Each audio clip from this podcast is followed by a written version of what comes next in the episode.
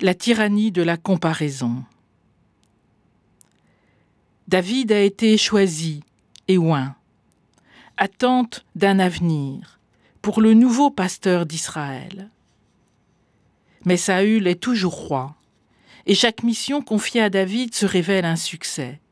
Non seulement il est valeureux défenseur du territoire contre les Philistins, mais de surcroît, David plaît jusque dans les rangs de son aîné et ses exploits sont célébrés, bien plus que ceux de Saül. La différence des chiffres, à moi des milliers, à lui des dizaines de milliers, dit la tyrannie de la comparaison, dans laquelle Saül s'est installé. Il se comprend, s'évalue, se définit depuis le regard que les autres portent sur lui. Que le peuple, et les femmes en particulier, célèbre David plus que lui, lui est insupportable. Cette quête d'un regard toujours approbateur d'autrui introduit alors le soupçon dans sa relation avec David. Pour Saül, qui s'est éloigné de Dieu, David est devenu une menace.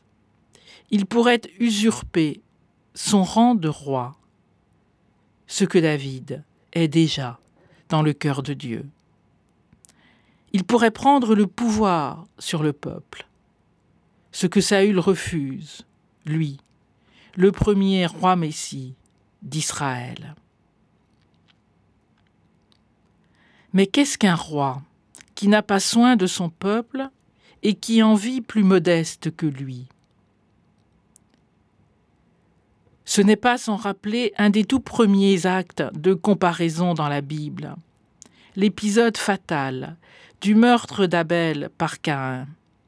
Caïn, jaloux du regard que Dieu porte sur le travail de son frère, l'entraîne dans un champ, se jette sur lui et le tue.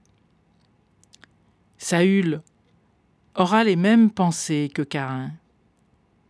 Ne portons pas la main sur lui mais que les Philistins le fassent. Attenter à la vie de l'autre, sous quelque forme que ce soit, pour imaginer se faire une place. Mettre à mort le corps du Messie, choisi et oint, pour maintenir une royauté sans consistance et sans orientation.